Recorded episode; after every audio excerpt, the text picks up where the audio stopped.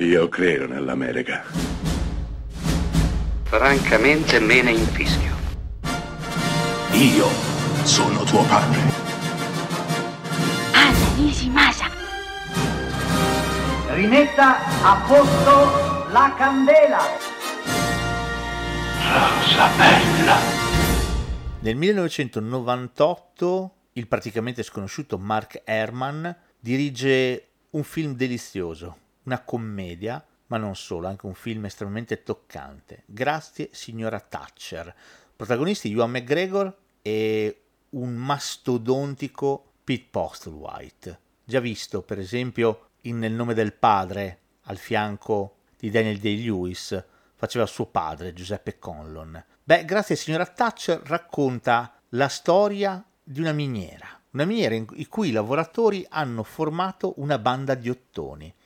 I nostri si stanno esercitando, stanno facendo prove su prove perché dovranno partecipare al campionato nazionale di tutte le bande delle miniere che si svolgerà al Royal Albert Hall di Londra. Ecco, il film sarebbe fondamentalmente tutto qui.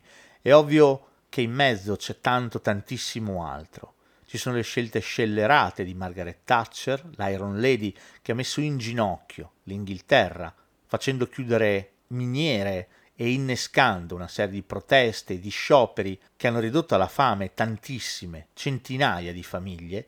E poi c'è la musica, splendida, soave, capace di raddrizzare i torti, di lenire le ferite, ferite che hanno a che fare di nuovo con la miseria, con la perdita del lavoro, con la malattia, col tentato suicidio, un film che parla di padri e figli, di incomprensione, di incomunicabilità, ma soprattutto questo film parla di dignità, ultimo brandello, simulacro e vestigia umana a cui attaccarsi quando tutto sembra ormai perduto, smarrito, finito.